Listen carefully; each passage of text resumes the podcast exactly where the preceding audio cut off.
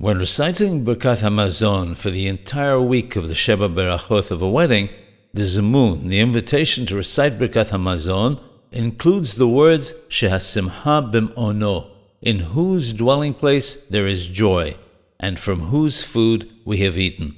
In the case of a second marriage for both bride and groom, the words are inserted during the three days counting from and including the day of the wedding.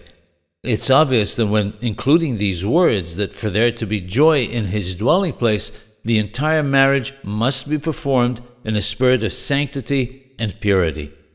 The Birkat HaMazon and Sheba Berachot are recited on two separate cups of wine.